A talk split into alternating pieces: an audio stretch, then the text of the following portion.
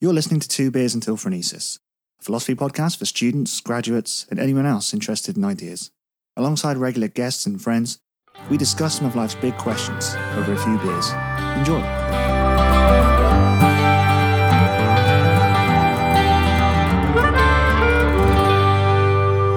What have you reading this week? We'll, we'll go like a catchphrase.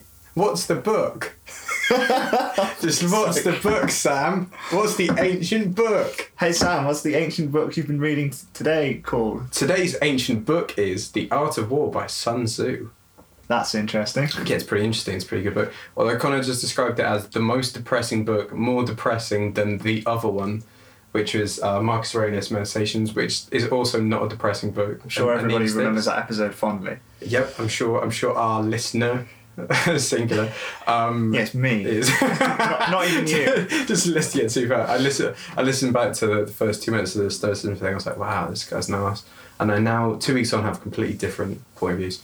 Yeah, because so the, with the Stoicism one, I I kind of knew a little bit about Stoicism because obviously Yeah. I studied a little bit because it's, it's obviously like a Western thing and I studied philosophy, so it's like I've come across it before, and I come across it with, in humanism and other things. But then, uh, yeah, this I have no context for this stuff. Obviously, I did a little bit of reading to get my head around it when you said some of the quotes and whatever. yeah, but um, because I don't know anything about like ancient Chinese history or it's like completely different philosophy, completely different period of history. Yeah, it's a different sort of slant on the world. And the thing about this is like, this is one of those books that everyone knows of, and it is mentioned in every sort of like facet. I know like there's it's used in business a lot. Um, people use it in sports teams. It's like it's one of those books that everyone if if someone's writing a screenplay.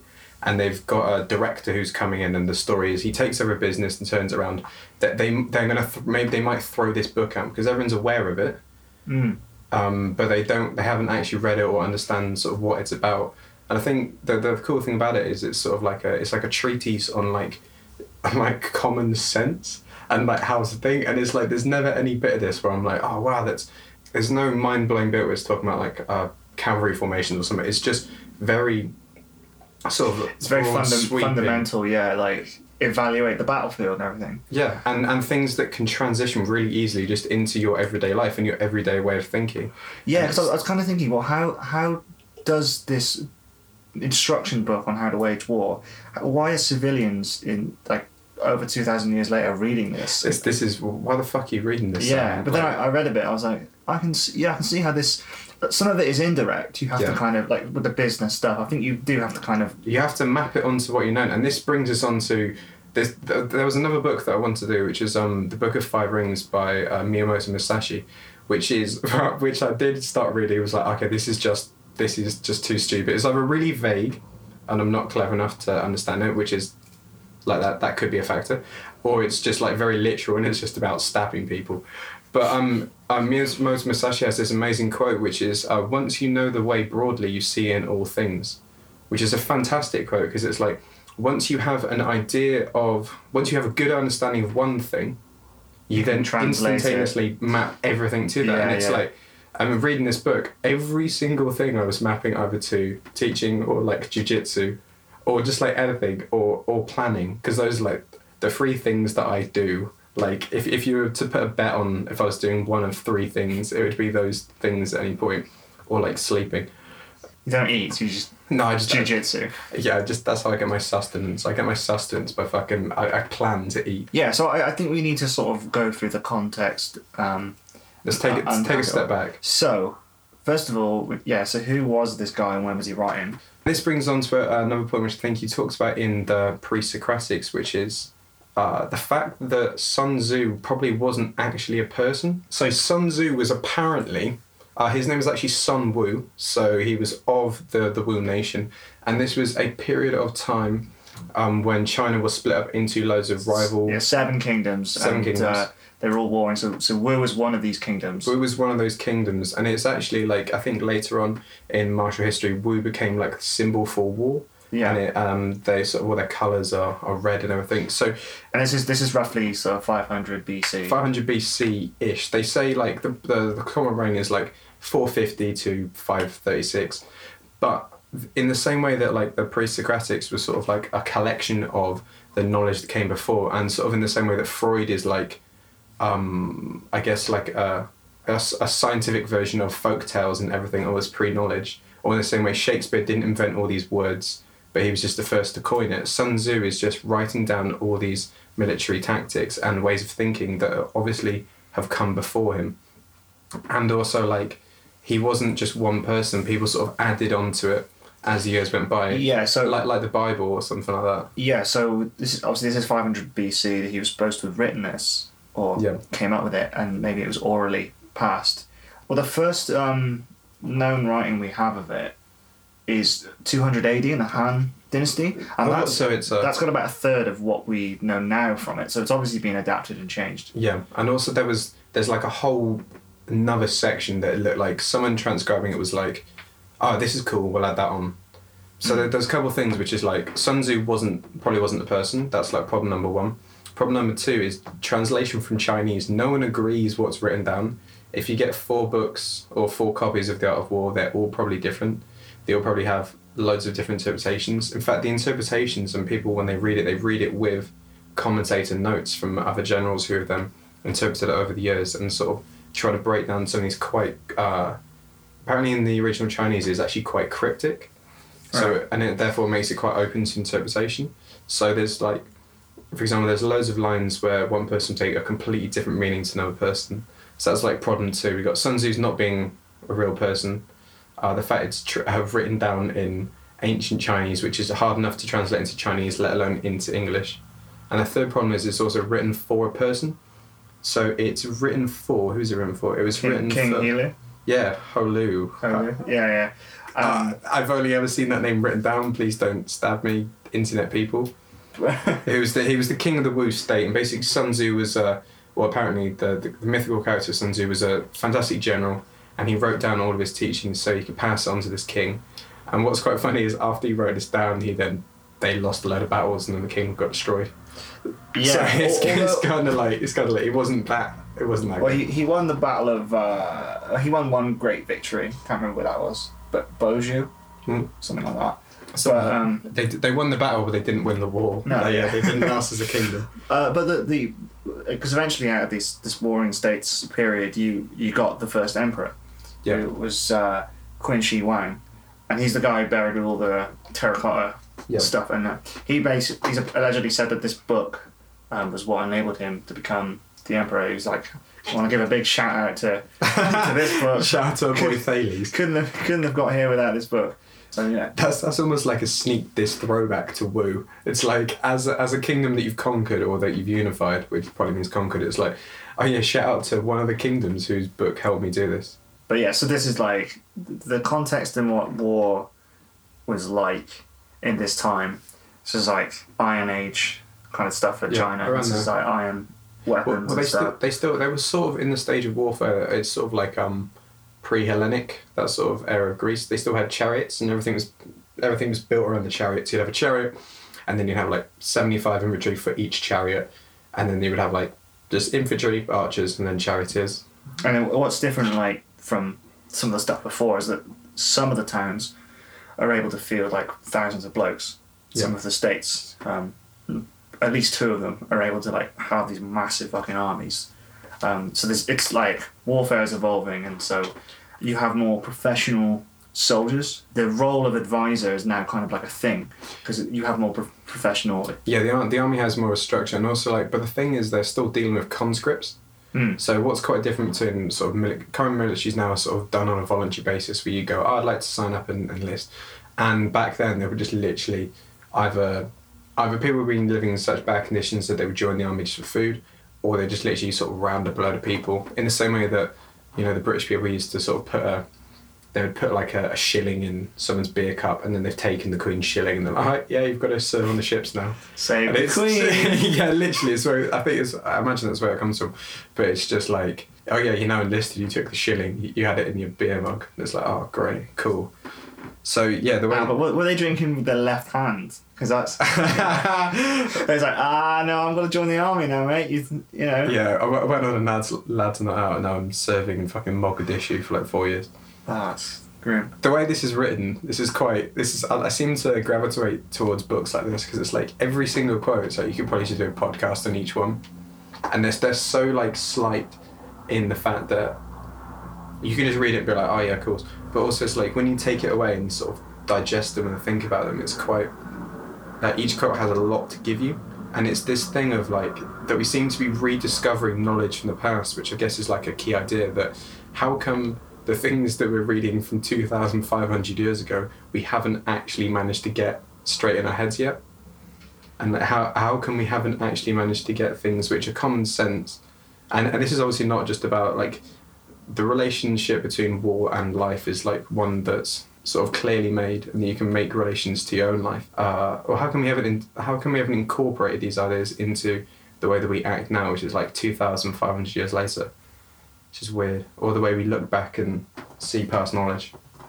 Yeah, we were saying about um, some of the stuff like Jordan Peterson, how that's like basically just a rediscovery of knowledge, and how yeah literally. yeah, people are just latching onto rediscoveries of knowledge and reiterations of knowledge, and but but it's the thing is like I remember you you told me about reading 12 rules for life and you're like oh yeah that makes sense. And it's it's not like it's like this thing of it's not that it's not that the things are like mind blowing it's just we're not thinking about them. We're either too hmm. distracted or we're just not going over those things. It's like things like I don't know one of the Jordan Peterson thing would be like oh surround yourself with people that are good for you or who, who want like the best for you yeah, and I'm pretty sure Spinoza says something almost exactly like that. It's like just surround yourself with people who make you more like you. Yeah, and the same thing could be put in an Instagram bubble and just chucked out as like a a thing that thousands of people would share and like, but then they still won't actually do that. And it's like that. That's the hard bit is incorporating some of these ideas into your life and actually using them, rather than just going, "Oh, that's cool." And I think this is what this is why I was giving up the um. What did I say? This podcast should be called. It was like. It was like we want instant gratification. We don't want to work at things or think about things. It was like fourteen. You won't believe fourteen ways Sun Tzu can help you enrich your life and get uh, get ripped abs in fourteen weeks or some shit like that. For the thumbnail, I'll just put like uh, Sun Tzu's uh, text and then like all the Chinese letters and stuff, and just put a big red clickbait circle. You won't believe what you missed. Yeah, yeah, literally, literally, it's like Sun Tzu silhouette blacked out, and then a big question mark going. Yeah. You're an idiot if you don't click this. Yeah, you're like, no, 13 chapters. Number five will shock you. Oh, dude, it's, it's actually awful. Yeah, clickbait's great. Have you have you heard the story of the concubines? I have not. This this is this is like a this sounds like a joke. Okay, Let's um, go.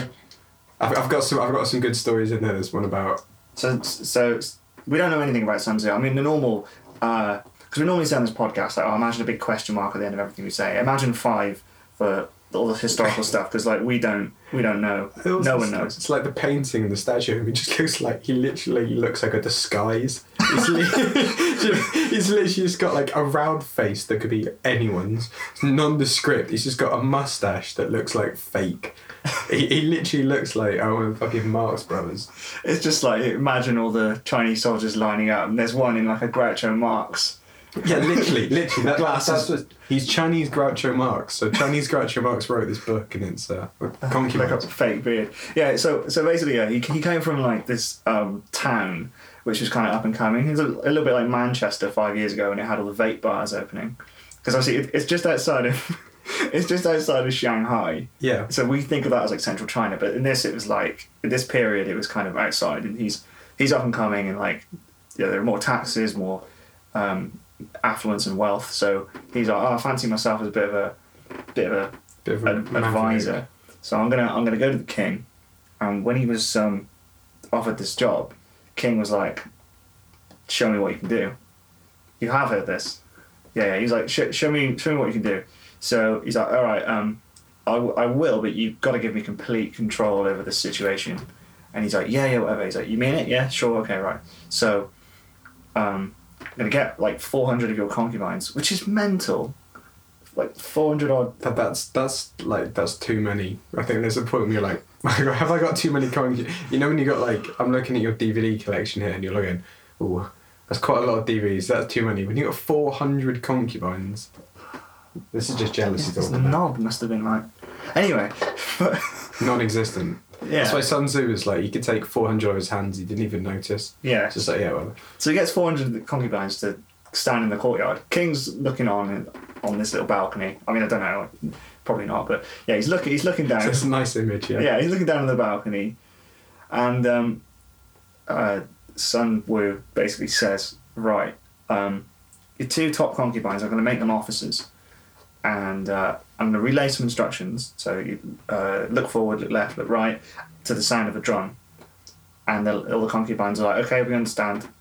So he issues the first order, and they all just start pissing themselves and rolling about and giggling and shit. And uh, Classic, classic concubine behaviour there. yeah, yeah. and then um, the so, basically the king's like, oh, that's, that's shit, innit? You, you can't do anything. So he's like, okay, right. Well, so it might be the general's fault. So it might be my fault. But maybe I didn't put the instructions out clearly enough. Can I, can I just step in? That's some that's some fucking stoic, extreme ownership behaviour. Hey, it's not the concubine's fault. It's my fault. Yeah. So It's, the- it's the right way of thinking about things. so he he blames himself first, and he says, okay, so let's just check it's not my fault. So I'll um. I'll, I'll reiterate the instructions, and they do still understand. So he's like, okay, go again. So they all just piss about again and start like laughing and rolling around the floor. So then he says, right, so it's the chain of command then goes down, so it's the officer's fault. So he gets the two head concubines like chops their heads off. And the king's like, whoa, whoa, whoa, whoa what are you doing? What are you doing? It's my favourite concubines, mate. And he's like, well, yeah, you said I had complete control. So he's like, oh shit, I did. Oh no. Sun Tzu making those moves. Yeah. So, um, and then yeah, he does it again, and everything works perfectly because they understand the situation now. So there's a few things that we can kind of get from that about his philosophy of war. It was total. It was total. Yeah. So he, he views people as kind of machines, like well-oiled machines. It's it's um, kind of like he ha- he does have this human element. I don't know. There's some, there's some quotes later on where he says like he says a couple of things like uh, one of the one of the ways of failing. There's like five main ways of failing. You can either be like too rush, you can either be uh, too cowardly, or you can think there's an opportunity and go for it. And you can be overly solicitous to your men, which is like too nice to your men, which kind of supports what you're saying. But then also he has a really good point which talks about if you do not treat your men with humanity and niceness at the beginning, they will never follow any order you say later on. And also, like punishment that you have later on will not have any impact. It's still very utilitarian because he's Uh, yeah, yeah. It, it- it's like carrot and the stick. He wants a result out of it. He's all about results. I guess. But I'm gonna say that story's probably not hundred percent viable. No, I know, but uh, there's obviously a reason why it exists, and I think one of the other reasons is because he believes that once the general's given uh, his position and given out his orders by the king, he's no longer um, kind of culpable to the king. He's Yeah. the hierarchy. It's not really a question of hierarchy. He's not under the king. He's not over the king. He's not to the side of the king. He's just following out his orders. There's there was another another cool bit which is um he's talking about total like uh, if I go back to the head thing there was a thing he says here. Uh, da, da, da, da. He, when you lay down a law, see that it's not disobeyed. If it is disobeyed, the offender must be put to death. So that supports your point of view, and also th- this leads on to this story of a guy called Cao Cao, where he actually um he he was so obsessed with like not messing up the countryside and not harming any civilians that he put himself to death, um, because uh, he his horse rode through some field of corn. He ran his horse through a field of corn. He went, "Oh yeah, I've got to kill myself." is that true? You have to kill. Is that No, this is all like qu- Yeah, this is all, yeah, yeah. And, then, and then later on, apparently his officers managed to persuade him to having a haircut, and it's like, oh, I don't believe any of that sentence, but No. it's it's it's that idea. It's the, It the is- it is idea that if, revealing if you of- ha- yeah. if you have something set in stone, like okay, this is a punishment, you need to actually follow up with something, because then if you're being if you if you have something that doesn't have teeth, then that's how you sort of lose discipline. Mm. So I think that sort of supports it. But then also he's talking later on about uh, how the main point is to make sure you don't get your troops killed, how you don't, which can be interpreted to your life as wasting energy, um, and making sure that the troops actually like and respect you because they are going to be sort of following your orders, and yeah? your lives can be based on theirs as well. Well, should we talk a little bit about what's actually in the book? So it's like Yes. it's like thirteen chapters, yep. and they're all You- like you, can read it in literally like forty minutes. yeah, it's it's, pretty it's quite legit. small, um, and it's they're all like instructions, basically different elements of warfare, and Yeah. so one of them's like on I think the last one's on like spies, and The last one's yeah, the last one's the spies. It's on like you know organization, moving, tactics, attacking with fire, mm, which I think is probably like a direct translation problem where it's probably just like you know attacking well or attacking strong or something like that. Well, if you yeah, well, I've got three different translations up at the moment. But yeah, this is this is the problem with the art of war. It's just like it's less like an actual book as it is like a like a, a piece of myth. oh yeah, so that attack by fire thing that's got um, How many how many different words have we got? uh, the fiery attack and incendiary attacks. Okay. Incendiary attack. That, that, that, that I think I think it I think it just fire. means attacking with fire, doesn't it? Mm. But it just seems it seems weird to me that like everything else is about like movement, and then you got a very specific chapter on attacking with fire. Yeah, so you got like maneuvering an army, variation of tactics, um, use of energy, attack by stratagem. It's things like survey- surveying the terrain as well. So you can see how, how it's kind of useful and applicable to things like a football team. Yeah. Um, my favorite thing, which is like, this is the way he starts off the book, is he just it just comes up straight out of a list about like here's the five things you need to do to be a good commander, and like the first one, he you need to have humanity or benevolence. Oh, you did send me these. Yeah, I, I sent you some of these. I think um, you need to have uprightness of mind, self-respect, self-control, or proper feeling.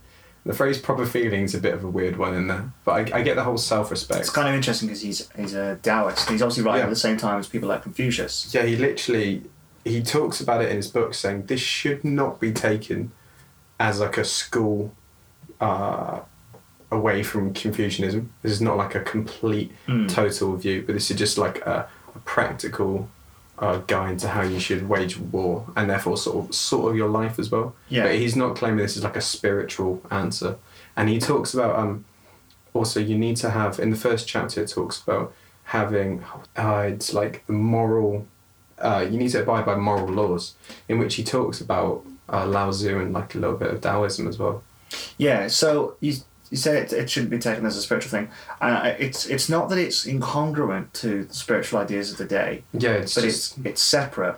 it's it's um, almost like underneath, isn't it? It's like Yeah. if you have Taoism on top, this is almost like uh, Yeah, this is a part of it. So so he would he agrees with like most of the other schools of thought at the time that war is not actually ideal. He doesn't Yeah. he doesn't glorify war, which is the interesting thing about this book.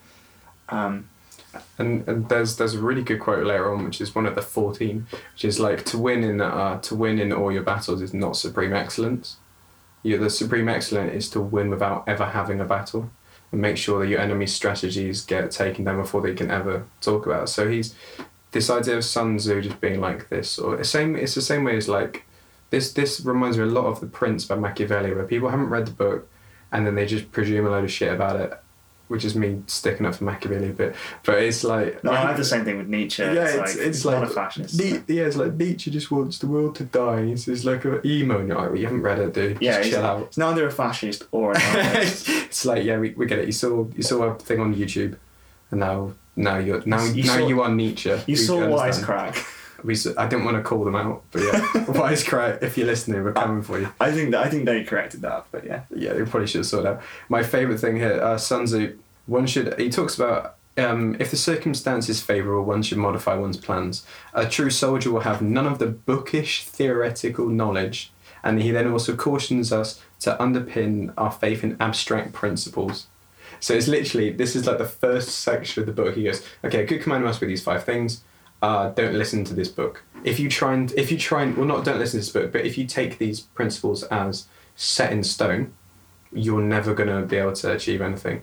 The whole point is about reading the situation at hand and then reacting to it. Yeah, it. there's a fluidity in it. There's yeah. n- there's no such thing as like if A then do B.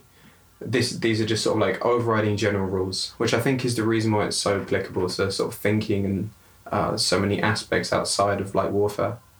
Yeah, I mean, one thing that kind of struck me is like in Eastern philosophy in general, I'll call it philosophy very broadly. Yeah, yeah. There's this idea of like um, cultivation of craft and things like the kind of like a you have a certain discipline and you just you just try and perfect that and that in itself is like a form of philosophy. It's it's like it's back back to Musashi where he's talking about the way, and he talks about the way, and he says, "You, I cannot tell you the way.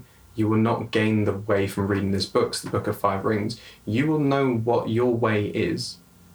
Only by the fact that you have taken your foot off the path. You know when you've taken your foot off the path of the way, you know um, what feels wrong and what feels right. And then he talks about if you take a divergent step, or if you take in someone else's point of view, there's some people. This is why I think Musashi is quite interesting to read because it's like if you take on someone else's point of view, This is the five rings thing. yeah, yeah. That does that doesn't mean that you've deviated from your path. You don't have to go. Uh, I'm a strict Taoist, and therefore I can't talk to a Christian because my path is Taoism. Musashi's talking about how if you take an idea from someone else, incorporate that into your schema, that doesn't mean that you're moving from the path of the way. That means you're taking in other ideas.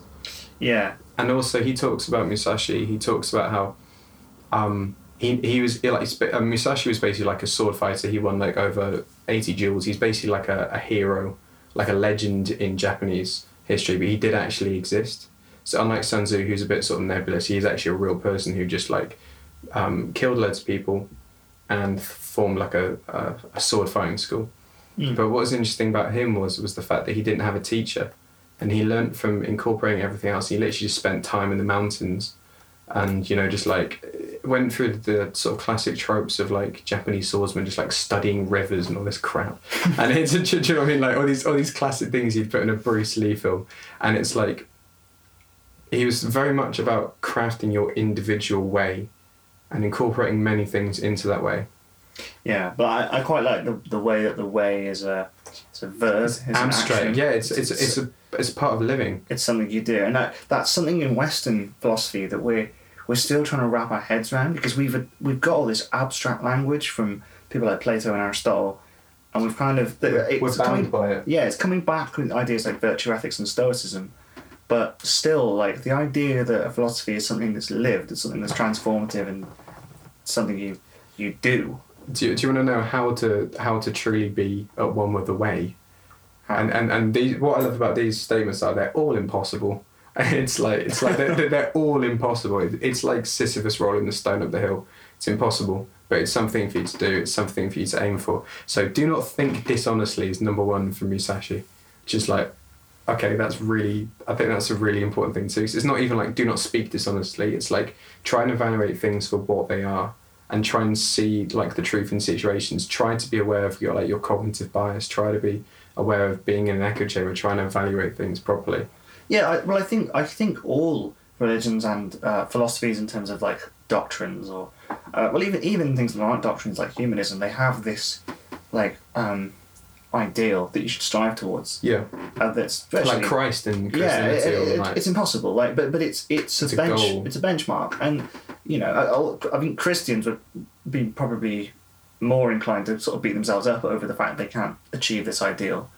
Um, not that they expect to achieve the ideal, but they live in a constant thing of like, oh damn it, I'm never going to be this ideal. yeah, it's but a then- straight perpetual. Yeah, but with humanism, it's like, okay, you're never going to be this ideal, and that's fine. We're all flawed. We're all human, but there's the ideal anyway. Like you, you can kind of work towards it if you want. Well, you, you but, that, but that's that's the idea. It's like there's the ideal Mm. rather than rather than you you know what the ideal is and you know when you're not living the ideal. You know when you've stepped off the, the path of the way, and I, I, I do like the sort of the verb nature of it.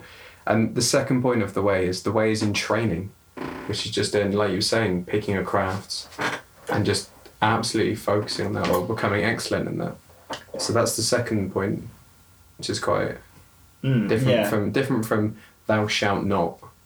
It's very very yeah, non-prescriptive. and it's yeah, it's very. Um, How like the way is in training. they it's- are they are a little sorry. bit they are a little bit like um just it's just like a collection of mantras and, and Yeah. ideas. Um, yeah, it's interesting the kind of exploring his pacifism. Yeah, he doesn't idolize war. He doesn't want war. He thinks that war is basically a last resort, and there there are Yeah. there are parts of where he's like, oh, I, I think that you should you should try and make maintain and like keep strong allies. You should use diplomacy where possible. You should even submit to a bigger enemy temporarily Yeah. um, if it's going to help you survive. But then there's also parts where he's like, you need to utterly destroy an enemy, like uh, utterly just If like, you if you have to, yeah, if there's a if there's a point where it comes to it, because it's better to do that. And it's like the the thing he's talking about is just like it's better for your men. Yeah, It's it's like you. Um, I think there was the point for like if you if you have like one to every ten of their men, you should surround them. If you have ones every two, you should have one battalion and then another to do. So it's basically something to do something normal, some to do something sneaky.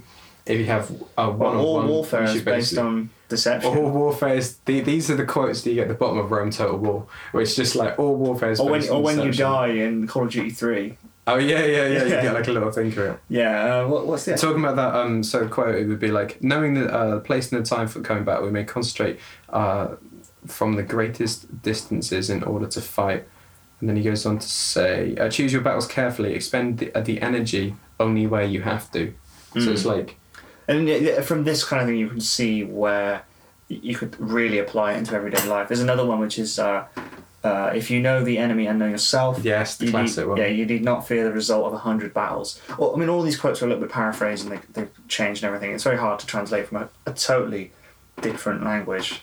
It's like fun, the root is fundamentally different. So it's like it's not you know it's not going to be completely analogous meaning, but yeah, I quite like that because it's it's like the whole know yourself, know thyself thing. It's it's Descartes, isn't it? I literally I had underneath that I highlighted and I had it Descartes uh, Descartes question mark woke quote of the year as well. It's like it is about and um Sun Tzu again is about knowing yourself and he has an awesome quote which is something along the lines of um, in order to gain victory, first of all, the first thing you do is put yourself beyond the possibility of defeat, and then you um, you wait for the enemy to make a mistake. So it's like you never actually gain your victory. And he talks about being uh, victorious in the field. A victorious army then seeks battle. Any army that seeks battle and then uh, sort of figures out if it's going to be victorious will never actually be victorious. You should only go into a battle when you know 100% the outcome and 100% that you will win or you'll be positive from this. Mm. Because it's like, why would you go in with like a flip of the coin thing? There's a lot of um, optimism in it as well, which is like another thing people can get from it. Maybe it's, it's basically saying like, if you follow this stuff, you will win. Doesn't matter. Yeah, you yeah. could be like one against a hundred. If you if you understand all this correctly, and it's like again understanding it, it's like, it's it's not like In internal. X to Y. It, Yeah. it, it, yeah, it's it's like if you Can you be able to apply this? There's, yeah, if there's you can really, apply this correctly, you will win. He's like a very good underdog general. There's a fantastic quote here which I need to quickly skim through, um, where he talks about um, you may know how to conquer and still not be able to do it, which is a Mm. really which is a really good like undercut of his whole principles because he's he starts the book saying if you do this you will win, and then he's got that sort of get out where it's like it's like the no true Scotsman fallacy. It's like yeah, oh are you lost oh you didn't do it properly, and it's like oh okay we get it. yeah. Um, but then he says like it's like it's like um an example that I was thinking of was um Hannibal Barca. You know where he he led all the troops through the, the, the elephants. Is to do with the elephants, yeah. So Yeah. he, he basically Carthaginian general, um, led a surprise attack through the Alps. Mm, Fucking loads of people died, and he had a really famous battle called Cannae, where he um, used one of these sort of uh, ideas from here to lure out the generals and then crush them, and then he went to march on to Rome, but then something happened, which is going back to the quote of "You may know how to conquer, uh, but not be able to do it." He then decided instead of attacking Rome, he was going to wait, and then he attacked a place called Capua, and then eventually he got surrounded there and got cut off. And it's like imagine what history or how history would have turned out if he'd made that other choice, if he'd attacked Rome at that point. Mm. So he'd gained this massive victory from Cannae. He'd used all the right strategies in order to get it, and then he went, "Oh, I don't feel like I can get Rome this uh, year or whatever." Went away, and then eventually lost support. People died, uh, ran out of food, and he sort of got slowly defeated. So it's it's and he talks about Sun Tzu talks about. He says, first way you can win is by being too reckless. The second way you can win is by being too cowardly. And it says the Chinese uh, word cowardly here literally translates as uh, the man whose timidity prevents him from advancing to seize an advantage. Which is like, that's pretty fucking harsh in Chinese, isn't it? yeah, It's like you could be cowardly just by doing nothing. And I think that's a that's a big lesson that we can all take away, or that we could all probably do with now, is the idea of doing nothing is seen as a sort of zero sum state, isn't it? Where I'm I'm only doing nothing, I'm standing still. It's like no, actually, yeah. It's like this whole you're idea actually that going backwards. abstaining is still a choice. Yeah, So I, I quite like that in a moral context. It's like if you if you abstain to help someone, I think I said drowning in a pond. yeah, you've made that choice. yeah. You haven't just gone. You haven't. That's not morally neutral. Yeah, it's you, not when morally you don't give to do the that. beggar, that's still a, you. That's a choice you've just made not to do that. Sam Harris says we don't have brains. Ah. But it's yeah. I, literally read that line. I was like, wow, Sun Tzu's harsh. He's not. He's not fucking around. It's Speak, like Speaking of harsh, like so he he wants to win it pretty much any cost. He has some kind of morality. He has some interest in in moral questions outside of this. yeah, I think so. As well. War context as well. I think I think you'd kind of have to, wouldn't you? Yeah, well, well yeah, like he he doesn't. He's he- not he leading an army of robots. Yeah. But um, what do you think he would have thought of war crimes in like a more modern context and like nuclear weapons and shit? What do you? Oh, I don't know. Yeah. I don't know. I don't know. This is like one of these things where. Uh, It's like it's like saying, well, what, do, what would Nietzsche have thought of the internet? I don't know. It's like, well, I don't, does it matter in one sense? Like, oh, yeah, probably. But yeah, also, like, what would Sun Tzu have thought of war now? He'd probably be pretty happy. We don't really have that many wars. Like compared to compared to the Seven Kingdoms, where literally every generation there was a new iteration of like the divine king who was just like slaughtering people in order to try and fight to get to unify China. yeah. It's It's like, like a he'd, whim- he'd whimsical probably be like, tale oh, about this is, this is quite nice. yeah, it's like a whimsical tale about chopping the heads off concubines. It's like it's a pretty brutal time. Yeah. It's like yeah, we don't, and I, I guess we we kind of stop wars before they happen, and like the whole spy which is thing. which is that's classic Sun Tzu. It's like the Mm. to defeat your enemies is not supreme excellence. It's to stop his strategy before there's even been a war. There's even been any sort of combat going on. So I think in that way, nuclear weapons might be like the ultimate Sun Tzu thing, because it's literally just like okay, there can't now be a war between uh, Russia and America, because if there was, it's going to be so uh, so big. It's going to be absolutely total. So it's almost like that idea of stopping the strategy before it happens. So what about things like honor and uh, killing civilians and stuff? he doesn't mention that. No. he doesn't mention that. He just talks about um. He talk. He just literally talks about winning battles. So there's no there's no idea of like chivalry in this or There's not a lot. There's not a lot of chivalry going on. In fact, No. like the fact that he's talking about like he talks about two. Uh, there's. Uh, he- has this really cool section where he goes like, "Oh, there are only five musical notes," which is like, mm, it's not really true, Sun Tzu. Um, but also, uh, but they can make any any number of millions of melodies. You'll never be able to hear. Or there's only five cardinal tastes, but they can make all sorts of dishes more than you'll ever be able to taste. Or five primary colors, more colors than you can ever see. There's only two types of warfare. There's like direct attack and indirect attack, and that's literally his advice on. And then he talks about how like you should have direct and indirect working at the same time, and what may seem to be direct can be indirect, and what may seem Yeah. to be indirect can It's- be direct. it's an oversimplification, but it's Yeah. yeah, it's it, if you apply it the right way. You don't want to be like if if situation one is happening, do two because it's this, this idea to take these sort of principles. Like he talks about not attacking uh, like strong positions, like not arguing with someone who's got a really cohesive point about something, or uh, attacking weak points with your strong point. And it's Mm. like if you can see that, if you can see the broad, if you see the way broadly to direct that, you can then sort of creatively apply that to your life and take those elements, which are quite like basic really, and then apply those to situations you're in. But no, as far as killing civilians or chivalry, yeah, that's not in there. So I imagine if if if Sun Tzu could gain an advantage by killing other civilians, probably get done. I think I think it's not it's obviously not a comprehensive text. No. So I think and if you take into account his his Taoism, I'm pretty sure he would have lines he would draw. I think I think so. Yeah, it's like it's. I imagine it'd be like what what do you gain from it? Maybe. So it'd be like like he talks about um things about like oh if you go into an enemy's territory you should feed on the enemy you should take like all their food and stuff like that. But then he also talks about interesting points. I guess he does talk about that because he talks about if you capture an enemy's battalion, that is so much better than killing them. And if you capture them, they should be treated nice and fairly, and they should be fed. Because then Yeah, that's he- he so does that that's 'cause so he- demoralizing to Mm. the enemy. That's like a method, and he does Yeah, that it's all a because there's a there's a reason to do it. I d- yeah I think he's separate. I think he's just separating war from his Taoism. I, I think I think he Yeah, must do because it's think- it's not a very Taoist thing to do, is it? To go out and yeah. But then you think of like Bushido samurai. It's like well that's not a very Buddhist thing to do. Yeah, it's a bit intense. It's, you know it's like there's a there's a lot that's of that's the next that's the next antiquated Japanese book for me to get my head around. yeah. It's like the, the going into battle thinking you're already dead, and it's like what? What's that even mean? The crazy people. So yeah, just before we end, wanted to talk about the legacy of the book. Before we end ourselves, yeah. wanted to talk about the uh, the how this book's kind of yeah the cultural legacy of it. It's before before we in like we invade Gloucestershire, we just go, yeah, Sun Tzu got it.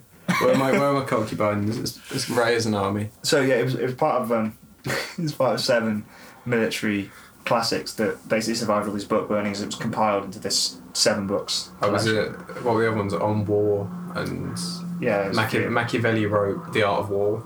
Like he literally just got The Art of War and basically wrote it again with modern historical sort of points backing up and stuff. Yeah, but it's, it's so crazy that this book is like just still around. It's so important because in a lot of countries in East Asia, obviously China being one of them, you uh, you have to read this book to get a job in the military.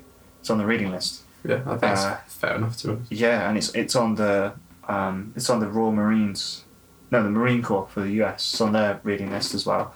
It's in like pretty much every military library in the world. Pretty big. And it's, it's the fact that it's so simple and like the first time I went to Reddit, I was like, I was like rubbing my hands, It's like, oh, this is it. I've played a couple games of Civ Five. Let's uh, let's get my Sun Tzu on. This this this was like what like eight years ago, Medieval Total ten War. years. Oh yeah, back in the day, Rome. Uh, what is it? Rome Gold Edition, mate. I was like, oh yeah, I've got this. Let's get my Sun Tzu on. And Reddit was like, oh, this book's shit. Literally, my first thought was like, oh, this is just crap. Like, I, th- I thought this is gonna be, I thought this is gonna be like a if A then B sort of thing, you know. But it is a bit more. It is a bit more like sort of. Is I wouldn't say like philosophical or like spiritual, but it is a bit more vague. There's a bit more sort of like, oh, you should kind of do this, aim to, or like aim to achieve this. But I'm not going to tell you how to do it because there isn't a way that you'll be able to apply it to your life or to warfare or whatever. Do you know any like famous people that used the book? Um, George Washington, I know he's a big fan of that uh, that book. I think Rommel as well. He had a copy of it. Um, Field Marshal Montgomery uh, talks about quoting the Art of War as well. Yeah, World War Two was like a big. Everyone was reading it. Yeah, I guess because I guess because you could have a copy in your pocket. Yeah, And this is what I think. This is what I think makes the Art of War so applicable to your everyday life is because it's so short, Hmm. and the ideas are so uh, the ideas are so simple and so concise that it's like yeah you can easily apply this to sort of everyday activities. It's like like one of the things was um you should like the the least form of effective combat is to assail walled cities or sieges, and it's like how often do we do that in arguments? Well, we'll have an argument with someone like, no, your point's wrong. And they're like, no, no, I'm really dug in. You go, no, your point's wrong. And let's say like you're arguing with someone about this, and then all you're doing is making like the relationship bad. But you're so focused on like engaging and, and I, I will win this point, my point is better. And it's like, okay, you're besieging a wall place there. They've got their arguments in. Yeah, it's like you could just- you just- could just win, but it's gonna it's gonna take so much effort. Yeah. and like you so many of your so troops are going to die. Yeah, like so much of your energy troops and like even if you do win this is what Sun Tzu's talking about like uh like to win in all battles is not supreme excellence. It's like okay what was the point of that battle? And they talk about that in the um the Marine Corps uh, one of the Marine Corps books which I think is it paraphrases Sun Tzu. It talks how like you should not fight the battle for the battle. Hmm. if you can win by not fighting any battles at all that's the best thing to do. So it's like if this in this situation where you're arguing with a person you should set up in such a way that you never have that argument so that you're not wasting your energy because the, even if you win that battle some of your troops are going to die. You're going to make that relationship a bit more sort of stagnant. Whatever that could be it could just be like a boss at work. Where, Yeah. you're, like, where you're like oh i'm really digging on this point and they're digging in and you go okay i've just wasted time. I've just lost a load of troops. Well that's the thing that's just yeah it's just so useful because it's it's just about not oversimplifying problems. Despite the fact that it is in this very simple format, it basically encourages you to think very dynamically, to not oversimplify a situation, to like evaluate all of your assets. Do you know, I was thinking, I was thinking, ah, how am I gonna like relate this book to wider philosophy or like my life or anything? yeah it's And- like oh you shit they just come popping out yeah, and I went I went over to, to Waterstones to get this book, and um, I was like, oh, it's it's a really tiny book. It'd probably be like three quid or whatever. I I, I go to Waterstones for once rather than like a second hand bookshop. Was it? It was like eleven pounds.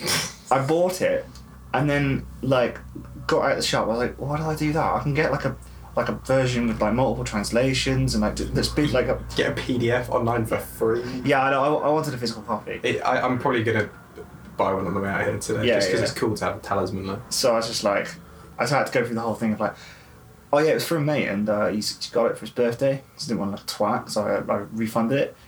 And I was like, yeah, I'm just gonna, I'm just gonna get like version that's actually been places like a second hand book that's got like a couple of translations in it and like a you know your, your thing at the start. But this this like Notes on the side and shit.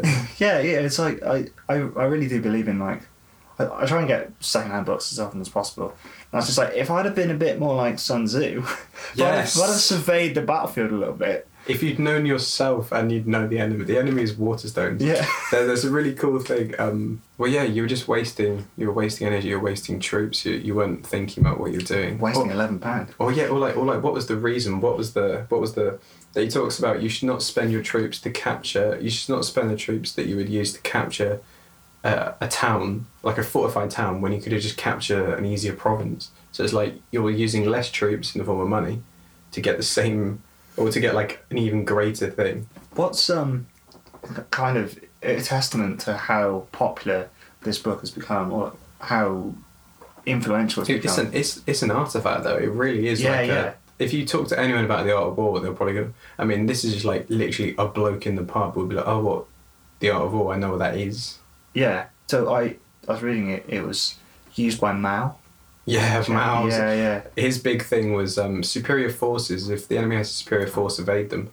Just a Yeah, big well, it- part well, it of Mao's guerrilla tactics. Influenced a lot of guerrillas. Yeah. So and so, and um and the Viet Cong in Vietnam as well. yeah, because obviously, if you take all the people that were influenced by Mao and the fact that how Mao took on these ideas, it was like a big thing for him. By extension, Sun Tzu has influenced all these people, and it's just crazy to think that it's influencing guerrilla fighters today. It's like, oh shit, that's um, But that that leads that that sort of leads back to the point at the start, which is like, well, how come we haven't remembered these things? And and the thing we were talking about Sun Tzu not being a person, but Sun Tzu is ba- this is basically just a book about common sense, where this is just like this is the common sense things that we need reminding of. And I think like you could do a lot worse things in life than literally read one of these quotes every morning and be like, cool, I'm just going to apply this to like how I'm thinking or, or something like that. And it's just like we all know what we need to do. We just need to sort of be reminded of those facts or reminded of those easier ways to think. I don't know if that makes sense, but like, Yeah, like the saying about Chairman Mao applying Sun Tzu, it's like, yeah, because it's fucking logical. It makes sense. Mm. Well, there was a obviously this. So this book, give another bit more history, is um, took off in Japan as much as China. Really, um, the Japanese were using it a lot, and the samurai really took it on. And then later on, the um, Japanese Imperial Army were using it. And there was a general who, this is probably the time when the the Jesuits and the, the Dutch were coming to Japan. I think um, sort of Shogun era Yeah. when, when muskets would have been around. He evaded the use of guns he, and still won pretty much every battle. And he was he said his invincibility was down to reading and studying the art of war. But, so yeah, it, it's it's the that's fact. the thing. That's the key difference. Is the difference between reading and Yeah. studying, and it's Yeah. like that's the whole thing that I liked about Musashi and I liked about Sun Tzu is to go, cool, read this book. You're not going to know anything. You, Yeah, so- you're going to know how to conquer, but not how to be able to do it. to study it is to internalize it and to, Yeah. to, to live and breathe it, which I think this guy must have done. Not like how it's used in the Gulf War, where it's like, you know, people are just like, yeah, I've read that, and it's no, you, you, Sun Tzu says, and then like, um, c- Yeah. completely diso- uh, disobeying like loads of the principles. because that got that got widely criticised the way they would quote the Art of War in the Gulf War. It's like, yeah, I can kind of see why. Um, I think maybe they were probably putting too much ethics on the Sun Tzu's ideas, which is why I wanted to figure that out earlier. Um, What were they saying? I, I don't know anything about what they were saying about the just that it was it was a decontextualized application of. Um, So what were they? What were they doing in the Gulf War and then calling it back to the Art Just War? like just like bombing shit, like you know, just like that's, that's, Carpet that- bombing mate, that's, your, that's your attacks by fire. Sun Tzu literally, I think the passage they have is like, yeah, if there's an enemy below you, you should just fucking throw fire on him. Maybe they were just going, yeah, we like this bit, and he just find they've got like a, whatever the equivalent of Patton was at the time, just got that circled and underlined, like, Yeah, but I mean, of all the theories of war, it's it's just it's uh, staggering how this one is, is so popular compared to all the others. So like, obviously, it's not the first book of its kind, really. And it- like when you think of uh, well, I, I I don't know about the chronology of it, but there there are other certainly other books on war. Like Saint Augustine was obviously a lot after, but he did the whole just war theory, which was taken on by Thomas Aquinas Yeah. if you're in sixth form, whatever, you'd just be sick to death of just war theory. Because it's the only one that I learned, and it's, it's literally just like go to war for the right reasons. Go to war. I mean, there's I It's, think it's why you should, not what you should do. yeah, and I think that's the difference. But then I don't know. There's elements of that in Plato when he talks about the the, the role of a state and war and how important war is to our culture, and, and uh, obviously uh, people like Alexander the Great, it's like kind of completely different because it's this idea of heroism in war. Yeah, there's there's this guy so, hates. there's so many different points where like they had um oh you've wandered into a fucking mine minefield now mate talking about Alex Alexander the Great. Um, don't worry, this this isn't going on for three hours. Con- Connor Connor Connor nervously looked at the recording and went oh shit we've we've only got like seventeen foot of tape. You can't, you can't talk about fucking Alexander the Great. But they had um he was like the foil to that. So they had Parmenion, he was like the the old general, and he would always be like well, Alexander, they sure, you know, like they sure have a lot of troops. We shouldn't fight them. Then Alexander was like, no, we're just going to fight them. And then they won because Alexander's a god and he's a king and he's amazing, and Yeah, he's and he's a myth. And it's like, Sun Tzu would have hated the idea of heroism because one thing he doesn't want Yeah. to glorify battle. Also, he thinks that everybody should have their place. There's there's no room for insubordination. Um, Yeah. In his well-oiled machine. oh, I don't know. There's there's a quote in there where he says that there are some armies which must not be fought. There are some rivers that must not be crossed. There are some commands from the sovereign which must not be followed. And Napoleon, if you read Napoleon's writings on war as well, Napoleon and Sun Tzu, who Sun Tzu in the story cuts off two concubines' heads for being disobedient, supposedly absolutely total on orders, like everything down. And even he writes, and Napoleon writes as well in his books. Yeah, there's certain orders you just shouldn't follow if it's wrong to do, but it's up to you as the general to interpret that. If you're at work and someone told you to do something that put you in a dangerous position, you're destroying some documents with like some important information on, and you go no. That, that, I remember we, when I don't know, I don't know when I'm de- de- destroying important documents. I But don't know. like, I, I got told to burn a load of recyclable cardboard. Yeah, at a- at place there's some orders. There's some orders from the sovereign that must not be obeyed. It was, it was, around. I think it was at the same place that you worked as, as our first ever job. Oh yeah, yeah, Yeah, yeah. yeah, yeah. And they, they told they told us to Shout out Bill. yeah, and he was like, Bill was like, "Ah, yes, uh, Connor, could you uh, go and burn some of this cardboard? It's loads, absolutely loads of cardboard." And I was like, "Do you want to recycle that?" And he's like, "Uh, "I don't believe in all that. It's Ah, it's myth made up with Chinese. Just remember that there's some some orders from this. That's the point. You should have turned around and been like, "There's some orders that come from the sovereign that must not be obeyed," and then you just walk away and throw some fucking Chinese five spice in his eyes and then like piss off around the corner.